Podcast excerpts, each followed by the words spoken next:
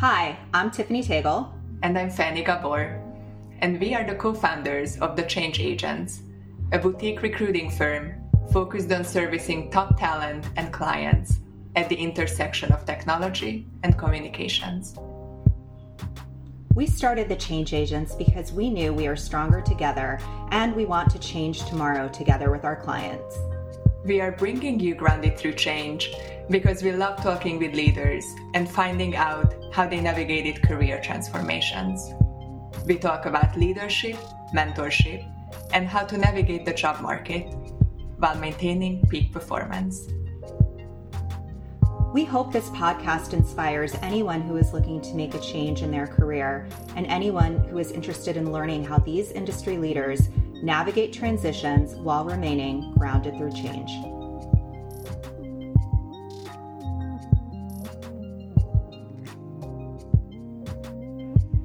I am so excited to be here to David Anne-Sophie Hurst, who's the head of people and partner at VSC and VSC Ventures. VSC works with VC backed startups and customizes a mix of public relations, content marketing, and multimedia to accelerate brands into vertical market leaders.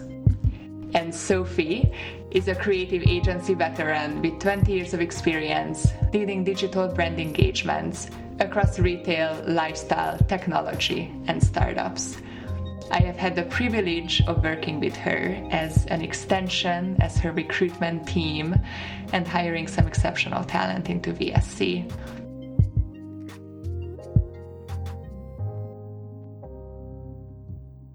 Hello, so super excited to have Anne-Sophie here and would love to start with with your career. I think we always think a lot about as recruiters, as um, as HR and talent acquisition specialists about other people's careers, and um, and I'm always curious about about how you got to where you are, um, being head of people at VSC. Yeah, I mean, it, it definitely wasn't planned.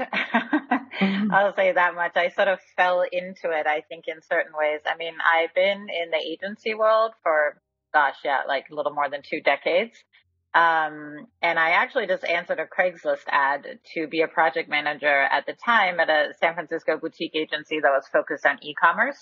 Um, and that's really where I learned everything about agency because when I joined that agency had four co-founders and there was about 20 people. And then that, this was, you know, 20 plus years ago. So e-commerce was still in its infancy and a lot of the big brands that you think of today, Reebok or, you know, Target or a lot of the beauty products like Benefit, they really didn't have e-commerce um, websites, right? They sort of had mm-hmm. like glossy marketing websites. And so I was there for about seven years. And in that time, we opened an office in New York and we grew to, gosh, like 70 people. And because I had been there so early on and I was running accounts and working directly with the four founders, um, I learned so much about just the running of the agency business and the way it was structured was really around hiring for our own teams, our own project teams that we're on. So even though I technically wasn't quote people, uh, a people person then, I had to do a lot of the things that I currently do. Um, and I learned that very early on. And then as I continued in agency world, I, you know, had more responsibility and I eventually moved into more sort of managing director and COO roles uh, which uh, of course had a lot of people operations and and talent uh, under it as well as client um, work. And then i you know got to a point i think where as many do a certain point in your life and my my oldest son was starting kindergarten and i was really just burnt out. I mean i had been traveling so much and I had had my second child and she was three or four and I just came home one day and I burst into tears as soon as I walked in the door and I just couldn't stop. And I, I didn't really, I remember telling my husband that I just had no idea why I was even doing what I was doing. Like, why am I even working so hard? And what am I, what am I even here for? I don't have any time with my kids. And when I am home, I don't really want to hang out with them because I'm too tired. I just want them to go to bed. And he was like, well, listen, you, you I, I clean the car and there's just like clumps of hair that you're pulling out when you're driving home, right? You're just so stressed. And I think you just need to really consider leaving and not worry about whether you have another job. And that was really the first time in my life I'd ever been given permission or gave myself permission to do something, excuse me, something like that. So when I did that, that was really a time for me to just reset and really think about what I wanted to do and what was important to me and the type of job that I wanted that was still going to be challenging and, and help me do the things that I felt really passionate about doing, but also take some of the things away that I really was burnt out about. And for me, that came down to just not being uh, on client work anymore and focusing all my time on building teams uh, because that was really where my passion was bringing great talented people together and giving them kind of the platforms and the tools and the resources to be able to do really great work for clients and sort of more being in the background and helping to facilitate that. That's amazing. That sounds like a certainly a very difficult career transition. Um, when you're approaching building distributed and diverse teams, what is your process? Well, I talk a lot with our partners. Um, we're, you know, five partners now um, at VSC, and most of them work on the client side. And so I get a lot of feedback from them around like what are the types of people that function really well on our teams, and what are the types of things that they need to be able to do in order to support our clients, which are all early stage founders. And so they have very specific needs and desires and wants. And the way that we work with them is, um, I think, very different than maybe many other agencies work with their clients because usually you're not hearing from the founder themselves what motivated them or inspired them to sort of start this company. And so our teams are right up close with that. So they have to have a very high level of EQ so that they can manage that um, and and be also very um, present for the founders. And so you know it's hard sometimes. We're an all remote company, right? It can be hard to sort of read someone's ability or EQ level um, uh, via Zoom. And so we do a lot of um, interviewing for different levels, right? So I have very junior people. So if it's a account coordinator that's less than two years of experience, I always have them also meet with an account coordinator to really hear from that person, like, what is this job really about? What is the day to day? Because I don't know that. I don't, I don't work that job, right? Um, I have them meet with managers so they also can see some of the leadership. I think, you know, with Fanni, it, it starts really ultimately with, with their talent pipeline, right? So we've done a lot of work, I think, trying to just really be where diverse candidates are. And that is something I would say, like many people, I have come to uh, that realization of how important that is and how much work there really is in trying to be in those places the last two or three years. Um, but it really, I think, starts with thinking about who are the people that you want, what do they need to be able to do, how can you sort of make sure that the people you're getting through the door are that are reflective of the the kinds of people that also the people on the team uh, want to have be on there that they see strength in them because ultimately the team is only going to be as good as how they feel with each other especially as we're remote right? We need to give them an opportunity to weigh in and then I, like i said really starting where where are the people that we're looking for? And so that's a lot harder than just posting on jobs on linkedin or indeed as Fanni knows right? It's a big mm-hmm. combination of recruiting and sourcing and then really connecting with um, different organizations that have um, that have a place and that that have um, access to I think people that are more diverse. And then I would say finally that since we have been remote which is after COVID um, one of the reasons that we really made that decision to be completely remote almost three years uh, three months into COVID was really just that we saw the diversity of our candidate pool uh, really expand so much as soon as we're remote. Before we had offices in San Francisco and New York. And uh, as soon as we were all remote, we could hire from all over the US. And so diversity is many things, right? Um, it's not just race, it's not just age, it's not just gender. This also, especially in what we do, uh, news is very important and how you're seeing and experiencing that news is very different if you live in Alabama versus if you live in New York. And the way that you're going to write that story or think about how to service that founder is really different depending on how you see the world around you. So, um, yeah, it's been it, COVID in that sense has been kind of the silver lining has been this ability to just build a very diverse team from all over the U.S. Yeah, I love that. And I know we talk about this a lot and, and you touched on it quite a bit, the recruiting challenges. And I'm curious, how do you see that really changed um, between like pre-COVID and with now being remote? Like have the recruiting challenges shifted at all or what would you say are, are the biggest challenges?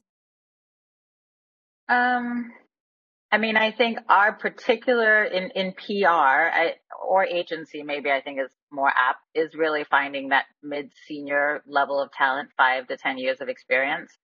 Um, because there's just an overlap at that particular time with life transitions that happen at that stage as well, right? Marriage, kids mm-hmm. settling down, like, and so agency has a bad rap and it, it, uh, you know, we try everything we do to sort of turn that around and, and work against sort of the reputation that agencies have. Um, but the, but the reality is that, you know, when you're working in an agency, you have, you know, five, maybe six different accounts at any given time. And so no day is the same. And that takes, uh, you know, a certain speed and keeping on top of everything. And that can be hard if you're at the same time, um, maybe are trying to slow a little bit down or have other priorities in life. So I think the biggest challenge uh, for us is, like I said, really that mid senior talent um, in terms of finding people that can lead and have experience in PR and have experience with startup and with tech. Um, and so they've sort of been through the ringer a few times and they understand um, how to work with media. And then the other part I would say, I mean, there's definitely still an issue with um, finding diverse talent in terms of racially diverse talent. Um, and that really starts again, the pipeline, I would say, even, you know, we do a lot of um, connecting with colleges and we use a lot of our existing team and sort of their alma maters and their connections into um, colleges. But it's, it's when I look at my candidate pipeline, like it's not as diverse as I would want it to be. And when I look at sort of who's graduating out of a lot of the PR, the best PR schools, the, those groups are not super diverse still, right? There's still work to be done in terms of attracting, I think, um, more diverse students into PR. I don't have an answer for why that is, but that's just what I see in the data. Yeah, interesting. I think diversity just across the board is is certainly a challenge, you know, regardless of um, you know, the industry. But if you know, you had one piece of advice uh, that you would give to anyone looking to have a career in your industry, what would it be? Um, read a lot, read a lot of uh, news, you know, be a curious person.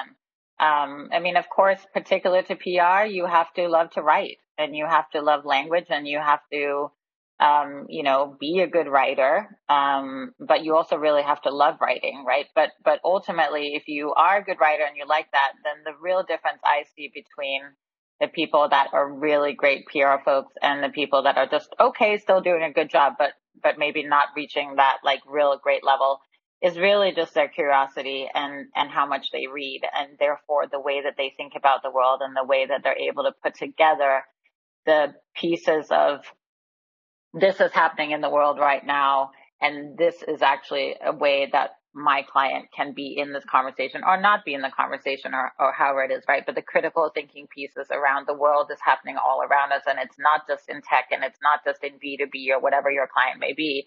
It's really this idea of how can you tell a story that helps your client be in the news that's happening in the world. And to do that, you have to read um, about what's happening in the world. And then all the other elements uh, come behind that. Love that. Yeah, that's something. I mean, curiosity is definitely one of those things that that is hard to teach, and mm-hmm. and I mm-hmm. think uh, a lot of that comes down to um, yeah, just being curious about everything and, and the world. Um, what I'm curious about, and I know about this a little bit, but um, I, I know others might not, um, how is VSC different from some of your competitors? What are some of the things that that you have built out Anne-Sophie when it comes to retaining talent and, and growing talent and how is that going? Mm-hmm.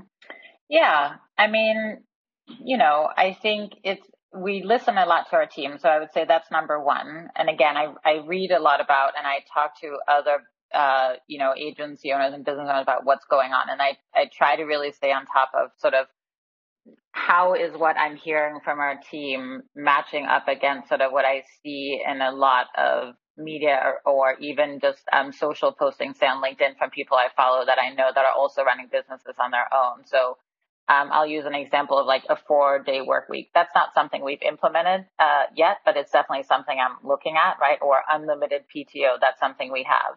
Uh, paying 100% of our employees' health insurance is another thing that we implemented a long time ago under just really this umbrella of if you're worried about your health, then you can't be productive at work and you can't really give your full focus because you don't know if you can go to the doctor or what have you, right? So there, I would say there's like stages of what we're trying to do. And now we're sort of at this like, what I'm hearing a lot of teams talk about is like, well, what would it look like if we had a four day work week? Because we have a lot of these other things already for us, right? Um, and so we're always really thinking about how it fits with our business model and then also how it fits with what the team is looking at. Because again, for talent in PR and especially in tech PR, I would say it's still a pretty competitive market, even given what's happening with the market force now, especially for those that mid mid tier level, right? So I think for us, we always try to think about it from what makes sense from a business standpoint, and then how can we support that also from a human perspective so that people can have the most flexibility to live their lives. And that's not just because maybe you're a parent and you need to pick up your kids, right? It's also maybe you have uh, a family member that you're helping to take care of, or maybe your significant other works off shifts or what have you. But you, most people need the flexibility in their lives to be able to take care of their life when it happens to them. And so whatever policy we have, we try to work it with that in mind. Like, is this going to help support that? Or is this something that right now is just up in the times and it's something that people are talking about, but it's not really ultimately going to make a dent in the ultimate goal, which is how can we create flexibility for people to be able to manage their life? Because when things happen in life, it's usually like the ones that are hard, they're usually not planned, right? Someone gets mm-hmm. sick or you have to take care of somebody, you're in an accident, what have you. And so having, I think, a company value that is, you know, when something happens to you, your first thought shouldn't be, oh my God, I don't know if I can call my boss and tell them that I can't come to work today, right? It should be, oh, let me call my boss or my team. Let me slack them and say, I'm going to be offline. I'm dealing with this. I'll check back in tomorrow. Here are the important things I'm working on. And then go take care of your life, right? Because that's where you should be. You should not be yeah. worrying about your work deliverables. You should be worrying about how to be there for the people that you need to be there for. So I, I think we have managed to create that environment because I see and I hear from our team a lot when these things do happen to them and they come back and they've been able to deal with it, that the sort of the best thing that happened to them was this feeling of not dread to call my company to say what was going on, but actually the support and outpouring that they felt for their teams that all would jump in and say, we've got this. Don't worry. Go take care of it. So I guess to recap, what I would say is it's really about how do we help support people from just like a human level? And mm-hmm. then how does it also fit into making business sense? Because ultimately we're, we still we're still a business. We still have to make the business work, or else we can't be there for employees, right? So it has to kind of fulfill both of those. But I think there's plenty of room for lots of companies to have both of those weigh in. I see far too many policies that are really only focused on the business side and that are really antithetical to sort of how people live and how they want to feel valued. I mean, I don't even want to go into what probably is happening at Twitter, but that's like the most awful. that's like the most awful example I can think of right now of just really not caring yeah. at all. Like I saw, I saw that um, they got like one day to to basically come back into the office after having been remote. Like, how is that a reasonable expectation to have of any employee at any time? To give them less than 24 hour notice to do something that is so stringent on your flexibility to begin to commute when you have not been commuting for two years, right? So, yeah, yeah. not that. Yeah. yeah, I mean, I I love that. I do think that flexibility and feeling, you know, like you know, safe and being able to, you know, have your priorities set in the appropriate order is so important. Um, so I love, you know, some of the things that you have implemented there. But um, going back to, you know, what, how we initially started the conversation of you having that big career transition, you know, taking a step back to refocus, you know, seemingly very burnt out from the situation that you were in. Um, mm-hmm. What are some of the key daily habits that help you maintain peak performance today without, you know, burning out? Mm-hmm. Well, uh, as Fanni knows, I recently moved back to Copenhagen, Denmark. I'm from Denmark originally. So after 27 years in the Bay Area, I'm back in frosty, wintry Denmark. Um, but Copenhagen is a very flat city. So it's super walkable. It's super bikeable. So I, I do my quote stupid mental health walks every day. I find they really do work for me. Um, I do also try to do yoga a couple of times a week, even just like 10, 15 minutes of stretching for me really makes a huge difference. Um, I have two kids, so I try to, you know, really dive into their world a little bit with them when they come home from school. And, and just, I find that that understanding or even seeing and experiencing like what is important in their world gives me a lot of perspective just on what's really going on in my own and whether or not the thing that I'm stressed about or whatnot is really that important or if it's just me making it a big deal in my mind because I'm so into what I, whatever it is that I'm doing. And, you know, I have the benefit of, of a lot of years behind me. And so I've calmed down a little bit and I have more perspective because I'm older. But I spend a lot of time talking to our team just about, you know, it's very, very hard to sit by yourself in your home. As much as working from home you know i will always be a flag bearer for that because i think it does give you ultimate flexibility.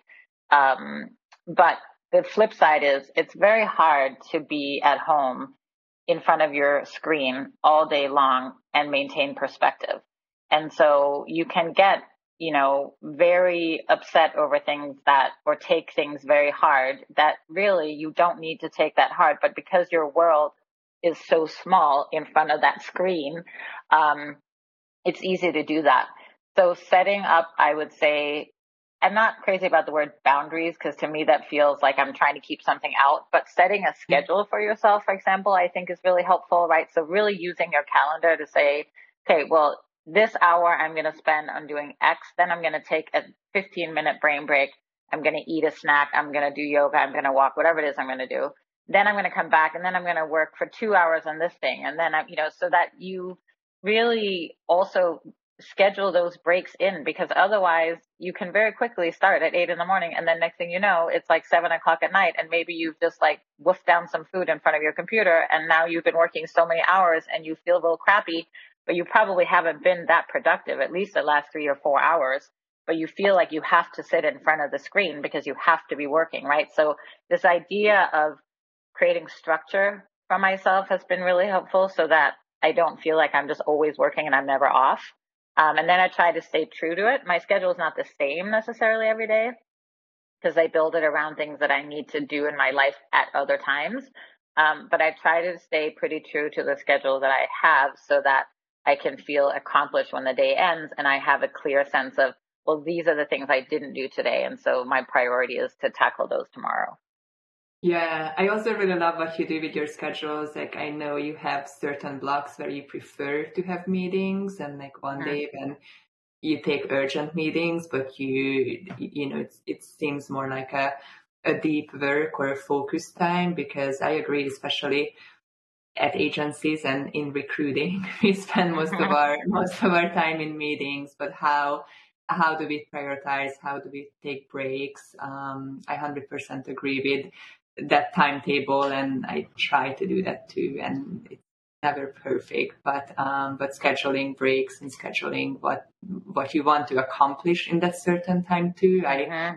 I find helps a lot as opposed to like, you know, write pitches necessarily, like this is what the exact goal is or something like that. Mm-hmm. Um, what does grounded mean to you? Do you, do you have a definition?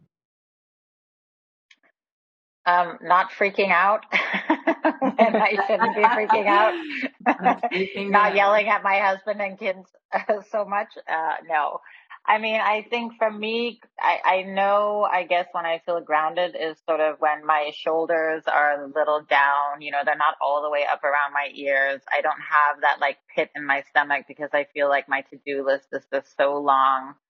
Um, I sort of like do my walk and maybe I notice the colors more and maybe I, you know, smell more roses or whatever, wherever it is that I am. But just that feeling of really, you know, maybe not as relaxed as like when I've just had a massage, but somewhere in between freaking out and a massage, I feel is grounded, uh, where I, I sort of have a sense of, of, um, of control of my own life, but not, not like in a, not in an anxious way, just more that I feel like I know where I'm going and I have the tools to get there.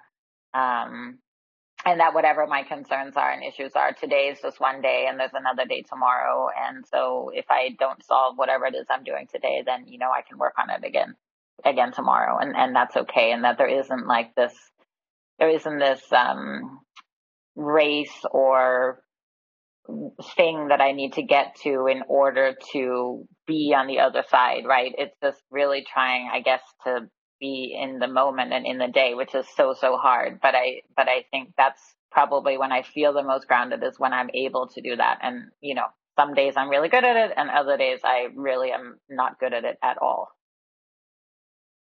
Yeah, I love that description. Um, and yeah, always just going back to the breath and staying in the present is so important. Uh, whenever I'm future tripping or reminiscing in the rear view, it's, it's usually not a good space to be in.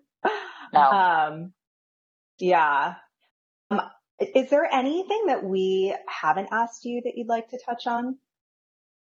No, but I love this podcast and just sort of the different exploration you have of both sort of the career and and sort of the groundedness. And I mean, of course, I know Fanni, and so I know that also, you know, we use her for meditation um, at VSC for the team, and I know that's been a real, um, I think, just a real nice thing for a lot of our team. You know, I, I get comments a lot that they say they really feel that uh, when we start, we do it on Mondays, so they, it starts their week off right, and I think like it kind of going back to what we said, like it's it's these little things, right? And I think a 15 minute meditation session is something that doesn't seem like a big thing, but if it helps start your week being more grounded, then that's that's success in my mind. So I just I love that you guys have kind of both focus, I guess, of of sort of what is how are you really feeling, but then also how did you get to where you are on, what are you really doing. So thank you for having me. Thank, Thank you, you. So for joining us. This was great and love the meditation. Keith is also Reiki master, so maybe we can bring ah. Monday to VSC as well. Yes, we're, we're we're very big on meditation and good vibes all around here. it's a must. It's a must to, to stay, uh, you know, sane. yes. Yes. Thank you so much for being with us. Thank you.